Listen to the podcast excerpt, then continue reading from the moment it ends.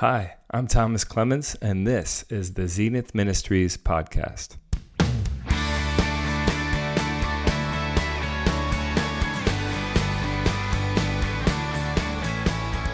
Welcome to our message of hope, security, and an exploration of true happiness.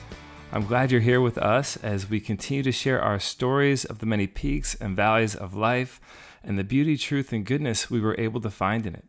Please visit our website at zenithministries.com to connect with us to discover more. Mother Teresa was an amazing figure for the faith, not just in the 20th century, but for the entire history of humanity. I mean, what a woman. She started out in education as a teacher at an all girls school in Calcutta, India, and was eventually made the principal. So it would seem like this success was making it known to her that she was meant to stay with Catholic education and work with the youth. I might think that. You know, that because things are going well in this regard, God must be blessing it so that I know that I must continue doing it. Uh, however, God's ways are not always our ways, and we cannot use the mentality that just because something succeeds or fails determines whether or not it is good. But things seem like they were on the right track for young Mother Teresa.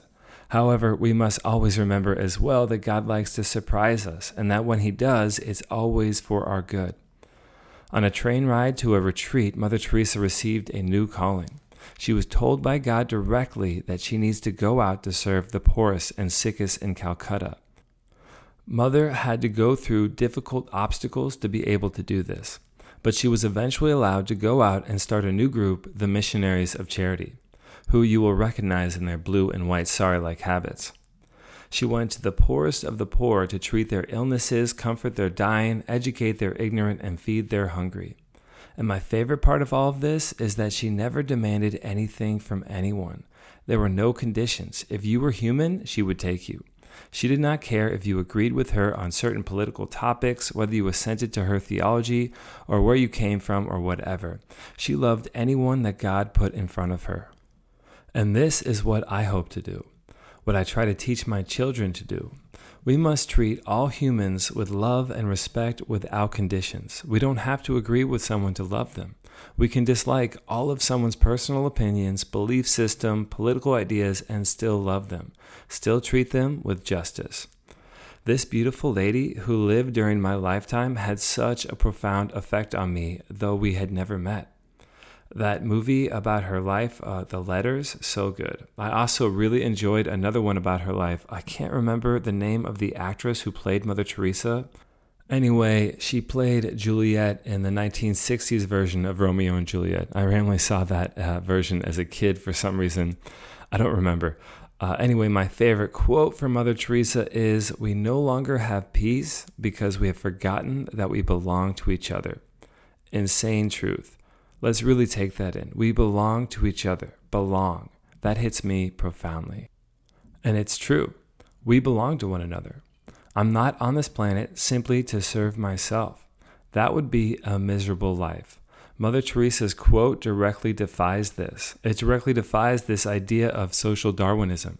Our life and social interactions are not survival of the fittest, and to be completely honest, that is a dumb way to look at life. It, it's actually measuring life the wrong way. And so, what I mean is that when we look at life as a competition in which some people win and some people lose, we miss the truth completely and actually cheat ourselves out of living a deeper and fuller life. We wreak havoc on ourselves and others when we treat each other like members of a societal food chain or seek others as stepping stones to success, you know, means to an end. As humans, we are meant for relationship, not isolation, and we isolate ourselves when we view everyone around us as objects for our use. All humans are ends in themselves, and therefore the only proper treatment of a human being is to love him or her. To mistreat a human is to dehumanize him or her, which is to treat that person less than human. Life is not survival of the fittest, everybody for themselves. Life is a team sport, and all of humanity is on the same team. I actually thought of this after facing the fierce rush hour uh, traffic of Atlanta. I wondered, what would it be like if everyone focused on helping each other get to work or school on time? What if rush hour traffic was a team sport instead of the wild, wild west that it is? I mean, it is nuts sometimes. The lines on the road become meaningless. so, if we are all on the same team, what is our goal? How do we win? To live out the purpose of life and help each other do so as well, right? Okay, what is the purpose of life? To get to heaven. How do we get to heaven? Love. Love of neighbor and love of God. And we love people and God because that is what is owed to them, which is a great metric, by the way, uh, in determining how to love people. What do we owe them? What is owed to a stranger walking past us on the street? What do we owe our parents? What do we owe our next door neighbor? Justice. Now, I'm not talking about punishment for crime here, while that at times may be the loving thing to do in certain circumstances. The virtue of justice is making sure people get what is owed to them, treating others how they deserve to be treated, not how we think they ought to be treated when they cut us off, but, but how do you treat a human being who has the capacity to, in, in 1,000 years from now, as C.S. Lewis states, to either be the most beautiful creature you have ever seen or the most wretched? And that's speaking to our finality after we die, whether we go to heaven or hell. I think it was Lewis who also said that next to the Blessed Sacrament, your neighbor is the most sacred thing present to you on earth. So we need to be concerned with how we treat one another. And that is determined by what we owe one another. And there is a bare minimum to this, and then another level of going above and beyond. Just like there is the idea of living your life avoiding sin at all costs, which is great, by the way. Let's do our best not to sin. But there's also the greater level of seeking to heroically love others. Both are valid options for getting into heaven but we can't argue with the fact that heroic love is better. Okay, so Mother Teresa says that we belong to one another. That means that we owe each other a lot. And she says we don't have peace because we forget this.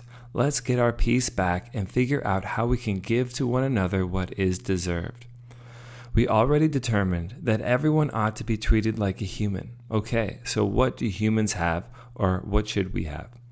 every human ought to have, I would argue, the following food, okay. Uh, are we all still together on this? Clothing, shelter, and with shelter, I will include access to hygiene because that is important. I think these are the basic human rights that everyone tends to agree with. However, I will also add that every human, just by the very fact that they are human, has the right to know Jesus, you know, have freedom of religion, but but no religion should make it illegal to seek after Jesus.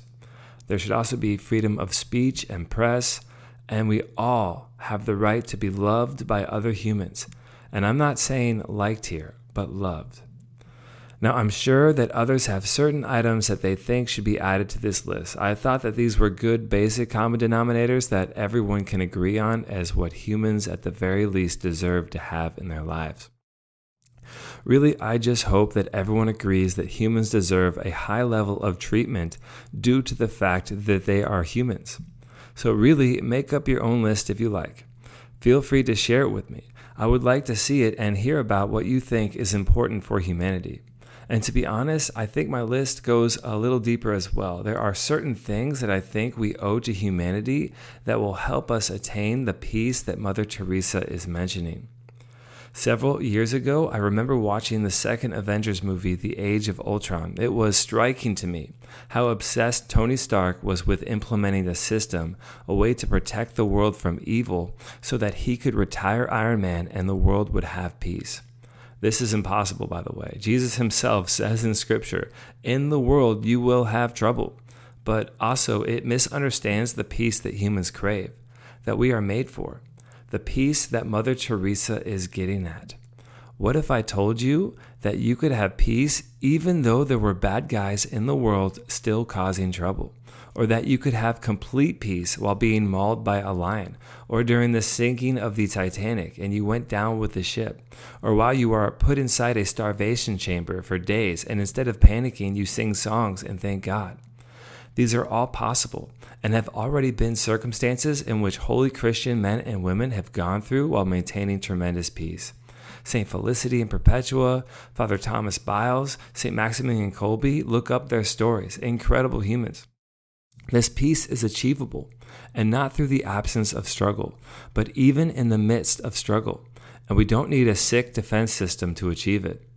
Okay, so what else do we know about this peace? One, it is a serious gift from God.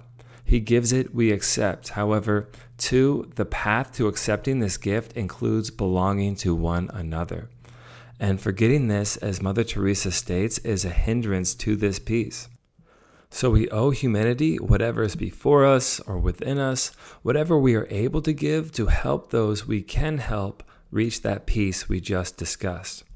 And we definitely do not want to do anything to someone that would hinder that peace. Furthermore, we want to listen to God and help where He wants us to help. The world is a big place, and there are a lot of problems, a lot of obstacles keeping others from this peace. God sees the big picture knows where he wants you. He has others that he's moving to do other things in certain situations. I mean, my heart is there to help the guy who needs an emergency appendectomy. I just don't think I'm the right person to help him. But who can I help? Who has God put in my path that he wants me to lead to peace?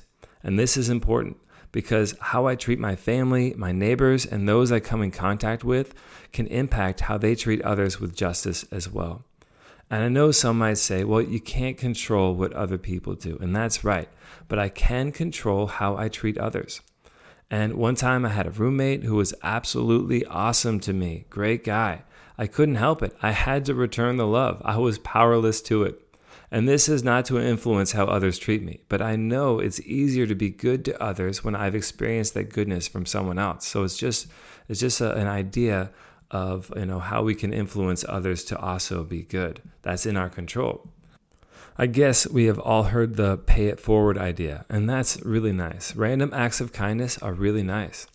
But this whole thing I'm getting at, treating others with justice, it needs to be a constant behavior.